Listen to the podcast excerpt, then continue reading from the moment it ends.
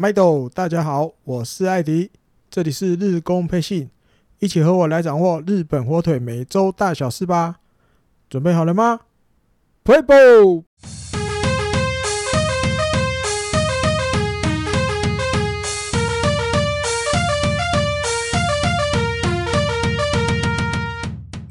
欢迎收听第十三集的日工配信。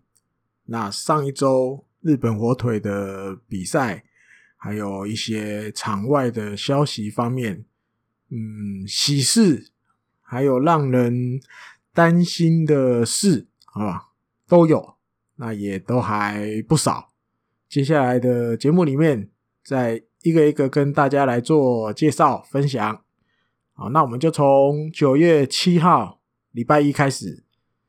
因为这个选秀会十月二十六号就一步一步接近中，所以这一阵子其实慢慢慢慢开始，关于选秀方面的消息也有比较多的感觉。那在台牡蛎节目那边提过，就有一个已经被巨人这个锁定第一指名热门人选的这个外野手。大学的外野手佐藤辉明，那其实日本火腿球探们也有跟着他，甚至这个大渊龙球探部长也有亲自去看他的比赛。那之后记者也有访问到大渊龙部长的看法，那他认为佐藤辉明哦，这个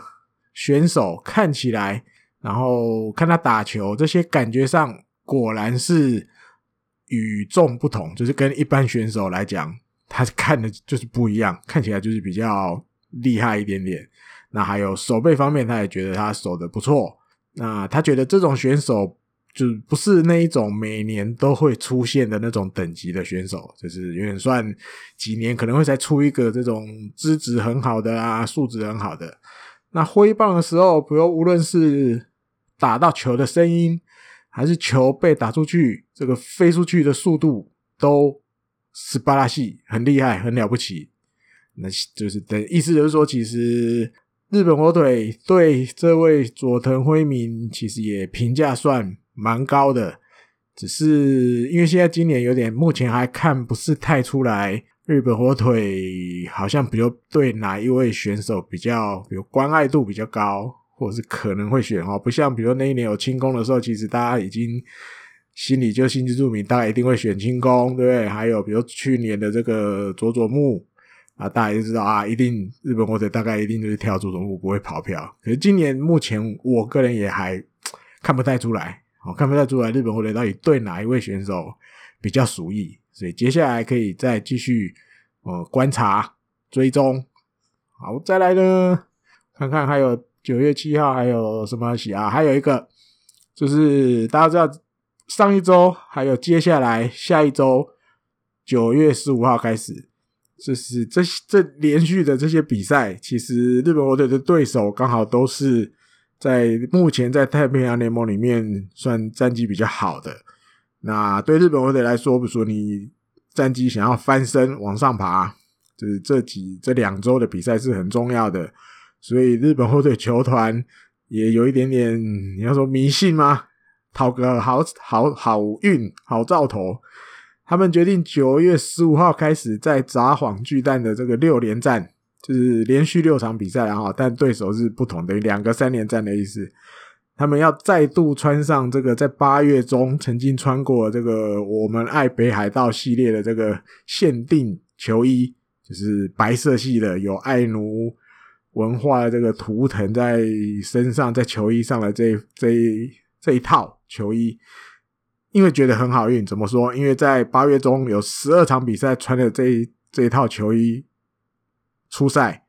战绩是八胜三败一和，胜率七成二七，所以感觉还蛮吉利的，哇，好兆头的，有这个胜利胜利的这个好运的，所以决定九月十五号。这连续六场在札幌巨蛋的比赛，要再度穿上这套球衣出赛，到时候大家看看吧，好不好？现在大家这球队有一点点嗯低迷啊，在这上一周的比赛打完有点低迷，看看能不能转个运吧。好，再来到了九月八号礼拜二，先来一个也是跟选秀有关的消息，因为九月七号的时候，这个日本火腿在东京有举行了自己球团内部的这个球探会议。那当然，立山监督啊、吉村浩剧院啊这些重要人物，大家一定都会出席。那据报道，这个会议中，在这个日本火腿列入名单的选手，大约有一百个人，一百个选手的名字，目前日本火腿球团里面有有把他们留在自己的候补名单里面。那据这个采访的这个新闻说。球团这边的回答，当然他说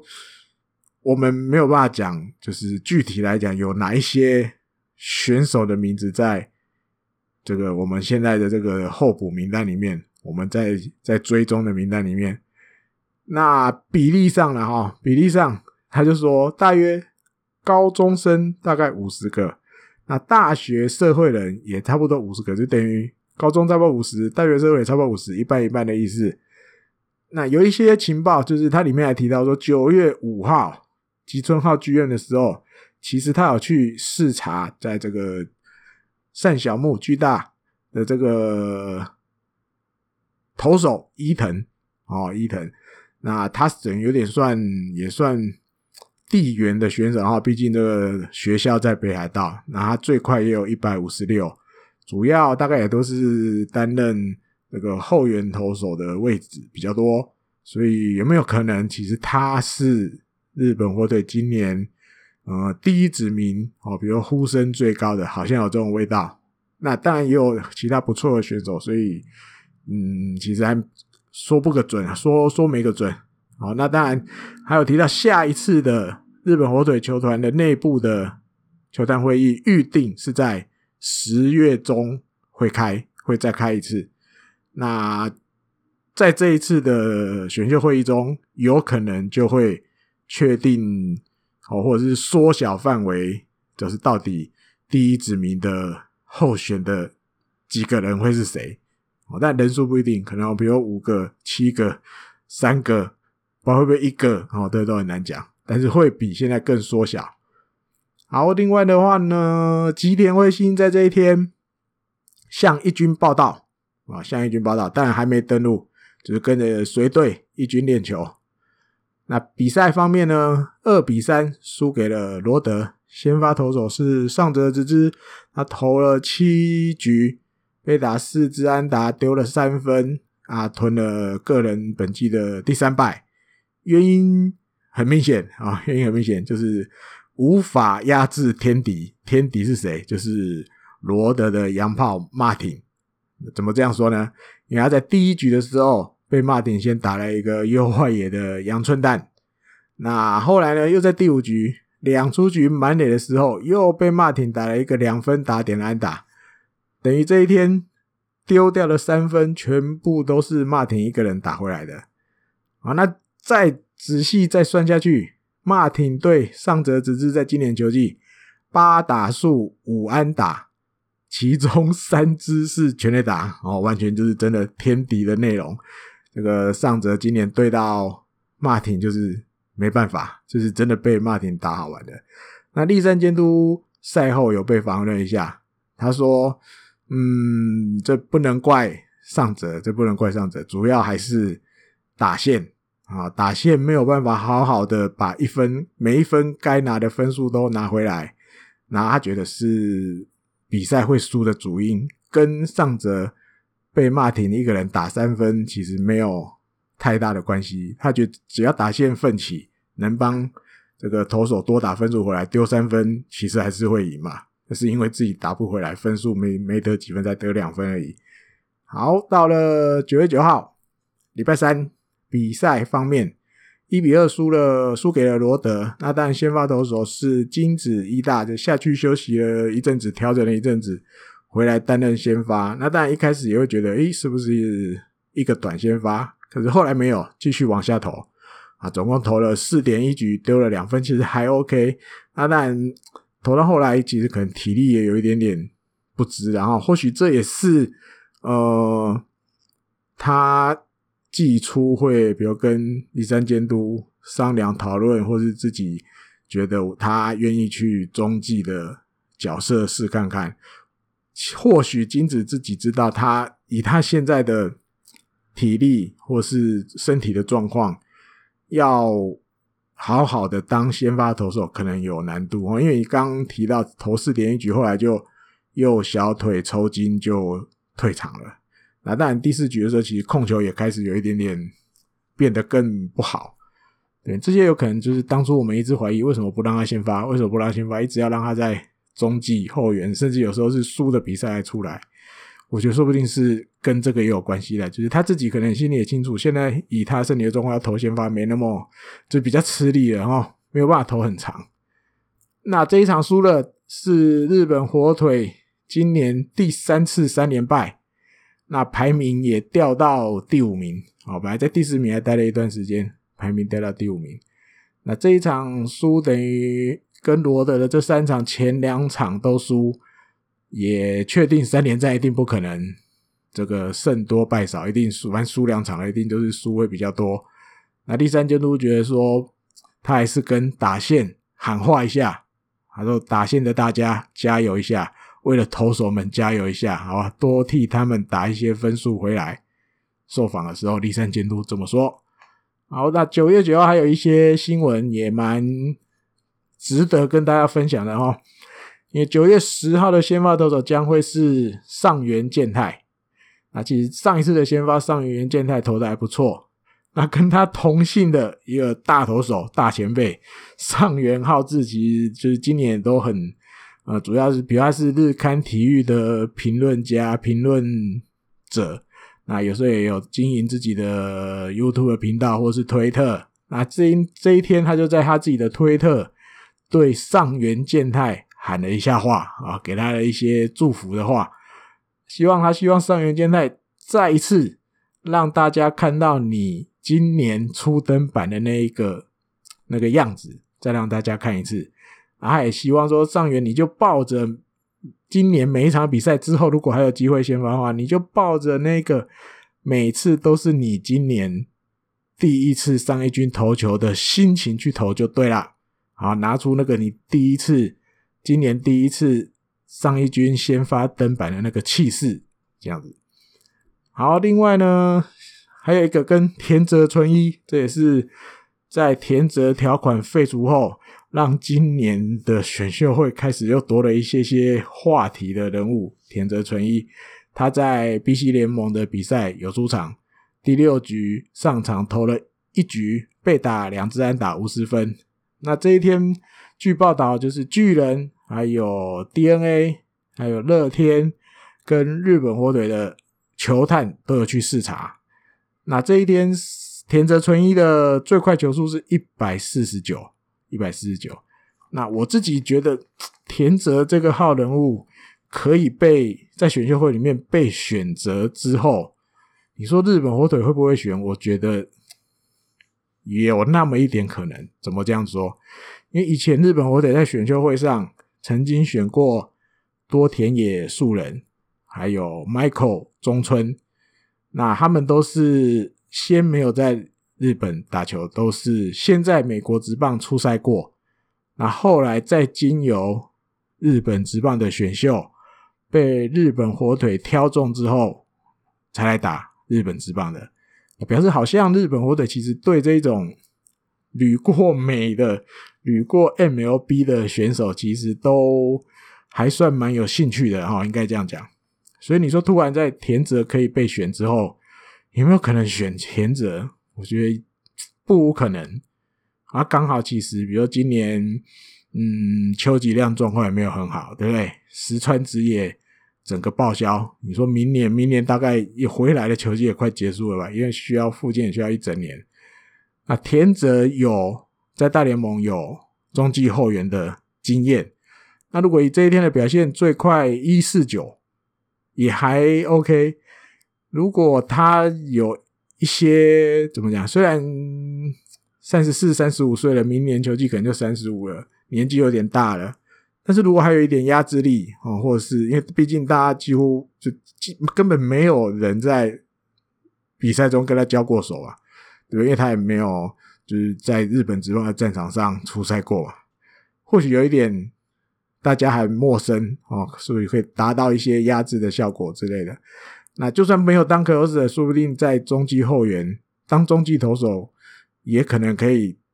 担当一些任务下来哈，投一些局数，分担一些局数，所以不无可能啊！我个人觉得不无可能。好，在九月十号礼拜四，先来个跟二军有关的消息。这一天，因为在二军公布了八月份的 MVP，然后由日本火腿的这个小将左投手。飞普隆次得奖，那他今年是他入团的第三年，等于打职棒的第三年。那他在八月份的成绩是先发了三场比赛，拿了两胜零败，防御率零点七八啊，甚至在八月一号的时候有投一场完封胜，因为这也让他后来有一个机会上了一军试试看嘛。而且他全部这三场的比赛都是优质先发。等于让大家其实觉得，诶，这个小朋友在二军投球安定感还蛮够的。然后目前也是东部联盟就是防御率最低的投手。那北浦他又透过球团啊说了一些感言，他说当然很高兴能获选这个二月份的八月的单月 MVP，只是他还是很记得八月那一次有机会上一军先发的机会。他搞砸了，哦，没有留下一个比较好的结果，心里很不甘心。那他会在二军好好的继续磨练自己，多留下一些好的成绩，然后等待一军再叫他上去的机会。为了这个，他会继续加油啊！为了这个机会再度来临，他会继续加油。还有呢，三谷全嗣在这一天拿到了海外 FA 资格，等于登录一军登录。累积满九年了嘛，哦，满九年啊！他在受访的时候，其实旁边，比如说石野千次教练，现在是教练，都旁边在有看到他。哎呦，怎么今天这个三谷全嗣居然记者会访问他？他就在旁边插话，他就说：“哎，你怎么感觉那种很很了不起的样子？然后今天还有机会接受记者们的访问，他们在问你什么？然后还跟他跟石野。”签字讲说啊、没有，就是拿到那个海外 FA 啊，哦，你拿到海外 FA 了啊，好啊，去啊去啊，赶快去啊，啊，赶快去，讲着吐有点吐槽他的意思啊，赶快去啊。后来鹤冈胜也也经过附近，他也抱着很怀疑的心那看，哎呦，在干嘛？要问山谷在干嘛？哦，拿到海外 FA 了，他说好啊，那你就行驶啊，好，为了这个球队好，你赶快行驶。啊，实业还没走，实业在旁边说：“对啊，你看，不止我一个人说，叫你赶快行使啊，赶快行使海外 FA 啊，所以大家就会继续闹三谷。然后，那其实真的说正格的三谷应该不会行使，然后他就是一直会一直留在球队，甚至一直留在日本嘛，他不太可能去美国啊。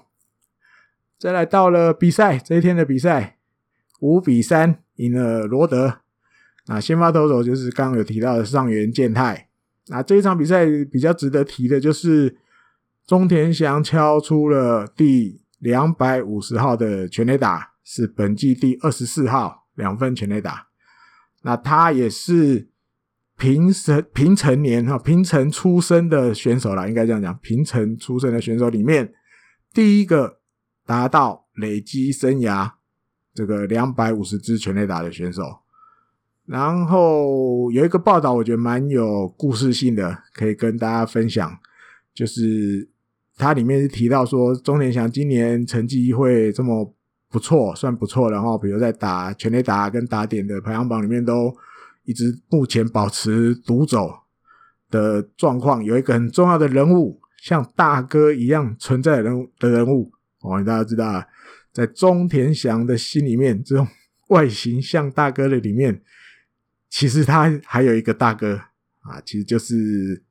大阪同印的前辈，然后西刚刚现在也是在 BC 联盟里面的。那为什么这么说啊？因为到这西刚刚他还没有说要退休嘛，所以他转战独立联盟。那毕竟他是大阪同印的前辈，他对中田翔其实都有保持联络啊，甚至这个球季结束的时候，有些自主练习都会一起。那他在去年球季结束之后，他就送给中田翔一句话过，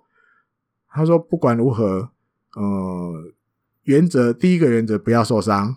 然后加油到最后，不管如何你都要加油就对了。”那中田翔听到这这些话，就是前辈对自己讲的这些话，他觉得说这些话真的有呃打动自己的心，也有鞭策到自己。哦，为了要让这个西刚刚前辈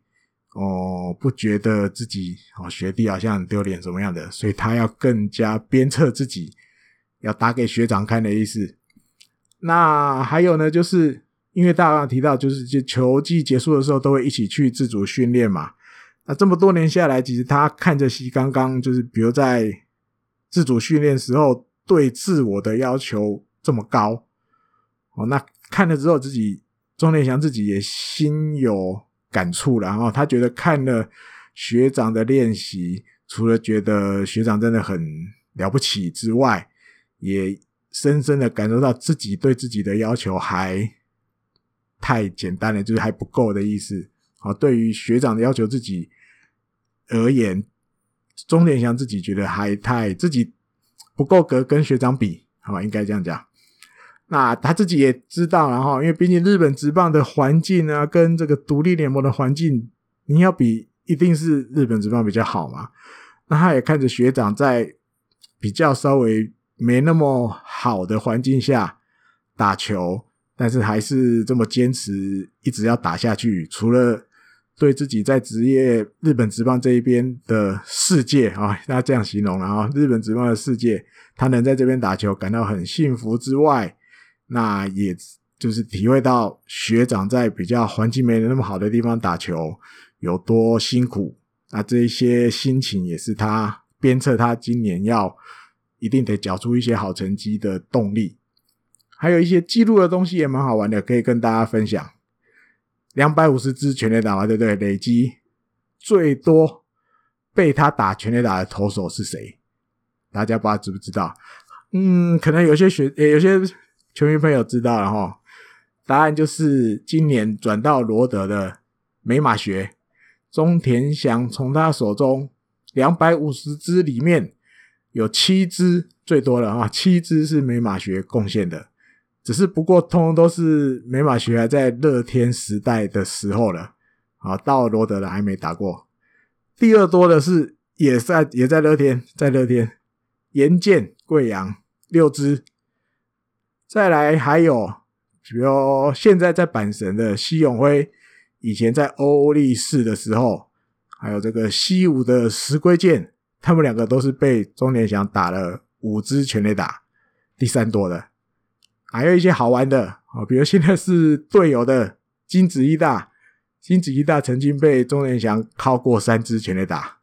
还有这个 邱吉亮也被中田翔打过一支全垒打，这是一些蛮蛮两百五十支全垒打里面有一些还蛮有趣的记录分享给大家。还有呢，这一场比赛这个胜利投手记在春田透身上，因为上原健太没有投满五局嘛，就下去了，所以。后来给胜投是给了这个投两局，而且完全封锁对手的春田透，这也是他相隔两年在日本职棒又拿下了一场胜利。还有呢，这一场比赛，这个第九局最后是用马丁尼兹上去救援，啊，最后有救援成功，拿到了一个记录，救援成功的记录，这也是他日本还有以前在美国职棒两边都算起来。职棒生涯第一次拿到救援成功的记录啊！因为以前在美国职棒也没有当过这种 close 的角色啊，来了日本当然也没有，这一天是第一次，而且成功了。好，再来到九月十一礼拜五这一天，在练球的时候，这个日本的记者就在推特先发表了，他说啊，这今天在这一天啊，公文课验也向一军报道了。那等于表示中继投手的方面，应该距离不远就会登陆公文科研来，你要说救火一下吗？这种感觉，感觉这一阵子日本火腿的中继投手们蛮操劳的哦，不管是哦堀瑞辉啊，对不对？还有玉井大翔啊，甚至福田俊也蛮操的，井口也很常出来哦，太多了，大家就是怎么换，就是这几个一直出来，一直出来，多了一个公文，大家应该可以舒缓一下哦，不要那么累。好，那这一天的比赛对乐天呢，开始对乐天三连战，四比五输了。那先发投手是吉田辉星啊，其实投的还 OK 啦，不算太糟糕，六局六点零局了哈，因为第七局有出来，只是没解决人人次就被换下去了，丢三分啊，投出三个保送，只是有五 S、投出三个三振，只是有五个保送，保送还是有点多，因为控球大家还是看得出来，有有时候还是呃准心不太够啊，他要再加油的地方还要再多练练，那。不过算是有表现一些表现一些让人进步的感觉给大家看哈，或者是给一军的教练团看到。那有日本媒体报道，就是有一个原因啊，来自一个球团大物 OB 的礼物。我怎么这么说？大家继续听下去就知道了。为什么呢？因为这么说，因为最近这个达比修啊，他代言了一个。嗯，应该算是对，就是对身保养食品吧，保健食品的一个代言啊，一个代言。那有很多投手都对，很多职棒选手都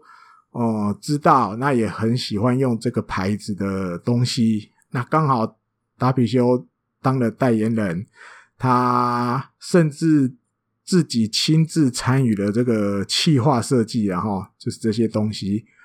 对，那达比修就自掏腰包送了很多在日本打球的选手，比如说菅野好像也有收到礼物，很多，在这阵子在蛮多推特都有看到大家说啊，谢谢达比修学长前辈送的礼物哦，这个在日本球界感觉话题目前蛮高的一个商品，那吉田辉星也收到了。然后他有点吓一跳，诶，这个 球团大物 OB 打比球嘛，啊，日本火腿球团的，算成大物的 OB 了，居然会送给自己，就是这个目前话题性很高的这个商品，那他觉得有被激励到的感觉，哦，被激励到的感觉，因为其实不是每个人都拿到了，因为有的。可能我不知道这要怎么形容，可能没有那么熟，或者是达比修没想到这个人之类的。因为有一些其他比较年轻的选手其实没有收到礼物，可是吉田辉星有收到，那他就觉得很高兴，有被激励到，像刚刚讲的有被激励到。那有一点点他自己说，有点那个突然开关被打开的感觉，哦，被过去的 S 送，诶，得到过去这个球团的王牌投手。寄来的礼物，好像自己的 开关被打开的感觉。啊，也希望，因为当后来他抹消了一军登陆，然后在这一天投完之后，后来抹消了下去，再加强一下。然后因为有一些进步，比如说大家蛮常看到，在他这一天投完球、先发完之后，大家讨论说，诶，好像他哦表情哈，比如在投的时候，像比赛时候的表情比较没有那么稚气了，哦，感觉稍微成熟了一点点。那我自己看是投球动作也有点不一样了，有一些修正，然后有一些修正，这都是一些比以前我觉得要进步的哈。比如以前看他投球，你会看到他整个投球动作做完，其实他呃重心有时候会偏掉，就是很不稳定。可是这一次的投球看完，他每次投球动作做完的都是一样的，啊，不会呃一下。重心不稳，往左或往右倒或什么的，好像整个人很不平衡的感觉。现在我觉得没有了，哦，现在没有了，这是也是有一些调整的地方。那这一天比赛还有王柏融在九局上半代打，打了一个 timely 追平比数的安打，子弹后来被逆转嘛，被打再见全垒打，被这个茂木啊。那还有这一天有一个，应该蛮多球迷朋友不要看转播的时候有发现。这一天，一垒指导教练不是饭山裕志，是贺刚胜也在一垒。其实大家都应该蛮多人都有发现这个小小奇怪的地方，后面会继续解答啊。然后答案答案大家一定也都知道了啊。再来到了九月十二号礼拜六这一天，英语联赛没有打，联赛延到九月十四号礼拜一。好，那还有新闻来了，在九月十二号，这个刚刚前面提到的范山玉志教练突然不在了，原因接下来要报告，就是他呢在十一号礼拜五啊跟球队移动到仙台之后，他得到了从他亲人家属这边的消息，说他家族里面有人有发烧。啊，那范山教练听到了，就是家里这边传来的消息，他也很主动的，马上就跟球团去报告，说，呃，报告我这个我家人里面有有人有发烧的情况哦。那但他自己觉得自己身体状况没什么异常，很正常，只是为了安全起见，这一天球队就决定说，OK OK，那你就先不用到球场，好，那在宿舍里面待着。那后来因为就有让范山教练去检查，那也球团这边也主动跟这个 NPB 报告有这些事情。那翻山后来就去检查，啊，没想到在这个十二号礼拜六的下午四点，日本时间下午四点，有消息出来说，哎，他是阳性，哇，叮咚，接下来啊，确诊就对了，确诊。但是有一个很奇怪的地方，报道里面写的，因为范山不是先跟球团说他家族里面有人有发烧的情况，但是这个亲人也去做了这个 PCR 的检查，可是他的结果是阴性哦，这就好像悬案一样哦，因为除非啦，我但他没有写的那么细，除非范山跟这个家族哦，比如在。球队往仙台移动之前，十一号之前，啊，比如在东京这边是有见面过的，啊，这样才会比较合理。因为如果家族是住在比如家里，那范山也没有跟他们见面，感觉起来好像哎就没有碰面。那家族发烧跟范山自己身体状况如何，好像没关系，所以看起来可能有见到面过啦。所以范山才去报告说：“哎，我家族里面有人有发烧，那可能我比如我跟他们见过面，啊，才会去检查嘛。只是很很妙的就是，家族这个人去检查是阴性，但是范山是阳性。那当然，范山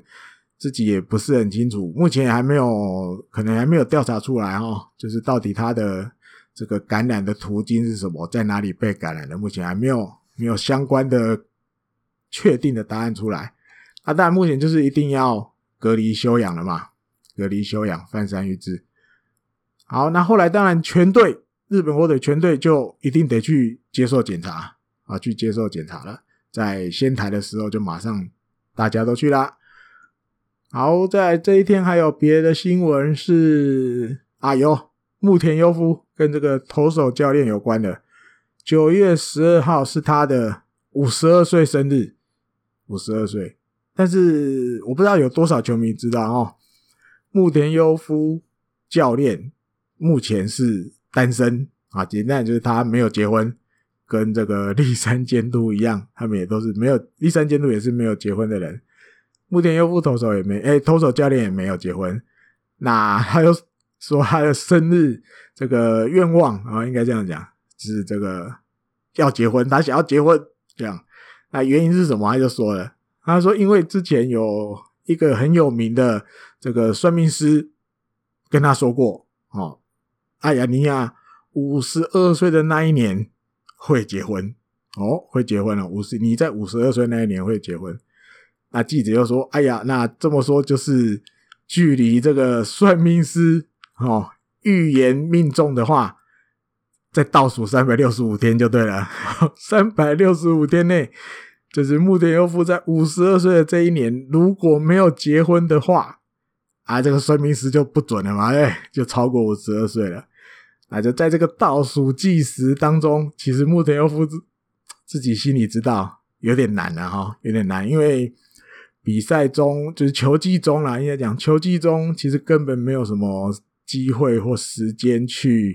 呃认识一些异性朋友。好，那你说球季结束吗？其实教练也有球季结束该忙的事。好，那所以其实时间没有什么机会了，也没有什么时间去做这些事。有可能根本其实五十二岁也没办法结婚，他心里心 哎、自己心里是这样想的。好，到了九月十三号，礼拜天，哦，这一天公文课验登录一军了啊，登录了，要回来帮忙了。牧田优夫投手教练说：“真的啊，在这个公文不在的这段期间，对这个球队中继投手的影响真的有。好，那能回来真的是帮了一个大忙，帮了一个大忙。那当然还有前面提到的，因为这个翻山裕志教练确诊阳性嘛，所以全队都去带去这个仙台里面的医院接受检查快筛。”那六十八个人去哈，包括全部的选手啊，加监督、加教练、加一些球团的工作人员，总共六十八个。只是只要以你有远征去仙台的，通通都有去检查，总共六十八名，结果全员阴性，然后也没有人跟范山教练有比较亲、比较密的接触啊，比较密的接触都没有，所以这一天的比赛也如期开打。因为如果有的话，可能。这这一天的比赛就被迫要延期，但是因为没有，然后也全员都阴性，所以比赛照打。只是比赛有点惨，六比十二，诶，十二还是十四？没给啊，十十四，六比十四，输给了乐天。看到后来就没想要看啊，关电视啊。有缘先发了哈，二点一局被打八支安打，十九分。然后我记得前面四局通通都失分，前面四局我记得就掉了十二分了，就是跨大有。看到不想看，关电视不看了。那但有了，还是会关心一下新闻，不看比赛实况了，看新闻就好。有缘后来呢，透过这个球团的广报，有说了一些话。那当然就是就这个非常对不起啊，对球队啊，对球迷啊，什么都非常对不起。那对于自己这一天的表现，就是没有什么好说的啊，就是无话可说，就是表现的很不好。那立山监督也有被访问，他是说这一天其实就没有什么好讲的啊。明天开始十四号，因为还有一场补赛，明天开始再加油，只有这样，只有这么做了。好，那比赛还有王柏融这一天魁伟久已久的先发，然后打第一棒指定打击，五个打数打了一支安打，这样子。还有呢，这天还有一个新闻，日本火腿。宣布啊，因为其实日本职棒这边有一些消息，就是有一些球团啊，希望这个开放进场的人数可以在扩大一点点，因为现在是最多五千嘛。那有一些是他希望说，比如可以开放到这个球场最大容量人数的一半啊，比如四万的话，就可以最多开放两万啊，比如三万五或是三万，那就啊，比如三万就是开放一万五嘛啊，这大家都。可以自己算。那日本火腿决定就是札幌巨蛋的比赛，这个九月二十九开始到十月十五为止，等于到十月十五之前，这一些主场的比赛，他没有要开放更多的人进来，他还是要维持最多五千人啊，因为他开始要卖票了，卖这些预售票，那票数就是五千张，五千张，他没有为了说啊，我可以。想办法多塞一点就多塞一点，没有。那另外也宣布，就是这十二场的主场比赛啊，比如十月六号开始的跟乐天，十月九号开始跟欧力士，还有十月十三号开始跟西武，总计这个这三次的三连战，总共九场比赛，要穿这个二零二零北海道犀利士。就是 a b i t i o u s 另外一个主题的啊，那今年的主题颜色是天空蓝，等于他们会穿一个蓝色的球衣来来出赛就对了。大家可以样式的话，可以到球团的官网参考，然后相信大家接下来新闻里面一定会有。其实蓝色，我个人觉得还还就普通哈，就普通，因为蛮常见的嘛，蓝色。印象里蛮常看到的，还有中岛卓也这一天拿到了海外 FA 啊，因为山谷拿到了，其实中岛卓也差不多也就要拿到了，因为两个是同一年进职棒的嘛。那其实，在一军的长短其实也都差不多了，两个人都差不多。那中岛卓也发表了，是因为现在还在球季中，所以他心里想的就是全力为球队拿下胜利而已。好，对于到底行不行使海外 FA 没有提到太多，只是因为他其实去年就拿到国内 FA 了，只是他没有行使，然后跟球团签了三年合约，所以其实正常来说应该就是继续留着了啊。简单讲就是继续留着。好，那上个礼拜的日本火腿的球团，嗯、呃，消息还有一些比赛的战况，嗯、呃，分享到这边。那只是有另外一个，在上个礼拜我看到了一个李奇志也，他分析了日本火腿今年的现况，他自己的看法，我觉得这个蛮有可以分享给大家的价值。好，来稍微跟大家。嗯，说翻译啊，介绍了好不好？说介绍一下这内容，因为不见得每一句都有翻译到了哈。重点重点翻译到就好。他说呢，光看目前日本火腿的我的成绩，还有一些个人表现的成绩，这些资料一看的话，应该会很呃很难决定这个球队到底战绩好或不好哦，因为开幕前。大家这些球评们的预想排名预测，日本火腿几乎都是在 B 段班，好，但是目前日本火腿的胜率其实还蛮接近五成的哈，虽然现在不到五成，但是也没有差到太多。那你要说球团诶，球队尽力了，或是选手尽力了，或许大家会会这么想，然后或许大家会觉得，大家其实就是尽量把成绩往上拉了。那你单看，因为他举例然后，他说，比如团队防御率，其实日本火腿是仅次于软银，是羊联排名第二的。那团队打击率也爬到仅次于乐天的第二啊，我记得两成五三吧啊。那在这个投打，诶，光看成绩，团队打击率、团队防御率，感觉都还蛮不错的，哎呦，蛮平衡的，应该战绩不会太差。可是为什么哦还在这个五成上下徘徊，甚至现在稍微低一点五低于五成一点点呢？他觉得有一些原因。他看了今年蛮多日本火腿的比赛，他觉得有两个很多。好，第一多就叫失误多，第二多叫做补益多，补益很多。怎么这么说呢？他就说了，守备率，团队守备率。日本火腿目前是九乘八三，是太平洋联盟最后一名。那当然，团队的总失误数哦，到我后来自己去算了，因为报道登出来的时候，那时候是四十一次，可是到了九月十三号礼拜天比赛结束之后，其实是四十四次。那其实不管四十一或四十四，也都是太平洋联盟里面最多的，最多的。然后。这个里崎进一步指出，他其实这一些失误，然后有非常多失误都直接造成这个球队在比赛里失分，好，甚至就被追平，然后导致最后被逆转，然后整个这个球赛就输掉了。那另外一个是补益，补益的话，他说他也觉得日本火腿的捕手今年在补益方面很多，补益有几个。七个啊，有七个，也是 太平洋联盟目前六个球队里面补益最多的。那当然，大家知道里崎智也自己是捕手出身的哈，所以他来讲补益这件事情，我觉得还蛮有说服力的。他说，爆头跟补益就像天和地一样的差别，哦，对你完全不同。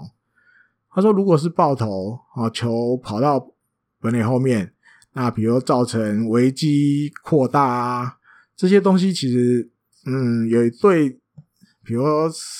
场上守备的野手们来说，呃，压力当然不会到没有，只是稍微没那么大，稍微没那么大，因为觉得哦，要不然就可能投手稍微这个球可能没控好，挖地瓜爆头啊什么的。好，但是如果是补益，好，尤其又是那种球根本也没有提早落地，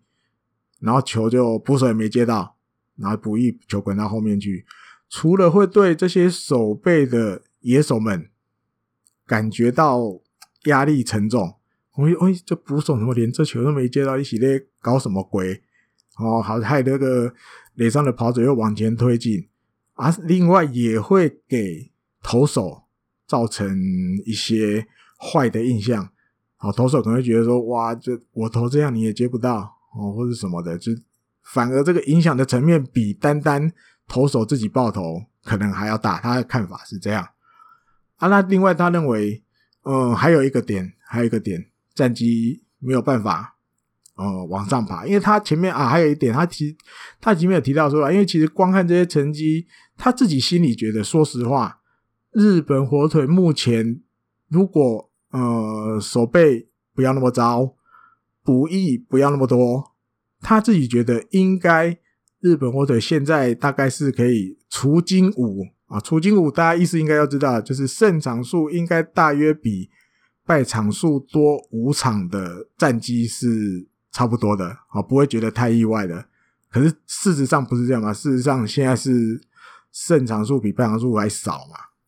那他觉得还有一个点，除了他提到的守备啊跟补益之外，还有就是下位打线不够强，下位打线有点弱，甚至没有办法跟串联回。一二棒啊，他说：“说实话啦，日本火腿目前的现况其实就是靠第一棒到第六棒在打。好，如果一到六棒的打线没有办法得分，没有办法得分，这一场比赛就有点难了啊，就有点难打了。虽然球队团队打击率不错，那球队里也有一个全垒打跟打点目前双冠王的中田翔在，但是得分的效率。”不好，那得分效率不好，也会造成中继阵容的负担。哦，他的看法是这样。那你说，哦、他觉得啦，接下来要怎么改善这个情况？他说，比如说强化王牌投手，或者是整个先发投手的的人数，或者是你说串联呃下位打线串联回一二棒啊，这些当然是要做。但是他觉得最重要的还是要减少团队失误，还有捕手补益这两个。他说：“先把这两个解决，能够改善的话，应该就可以爬回大概五成的胜率。好，那接下来再你再想去更优化你其他的方面，那战绩才有可能在往上攀升。”他大概整个文章里面的大意是这样。那其实也跟前面我大概两三集前有聊过我自己的看法，就是现在这一批呃稍微比较年轻一点的球员在手背上真的没有以前那么好。好了，刚好诶李希志也提到了这一个哦，失误再少一点，真的有一些比赛就感觉就会很自然就赢得下来，然后大家看的也不会那么不准哈。本来要赢的，结果失误丢分啊，整场比赛爆了就没了，看的就是心情会比较不好。这样子啊、好，那以上就是这一集的日工配信，跟大家分享到这边，我们就下个礼拜再会喽，拜拜。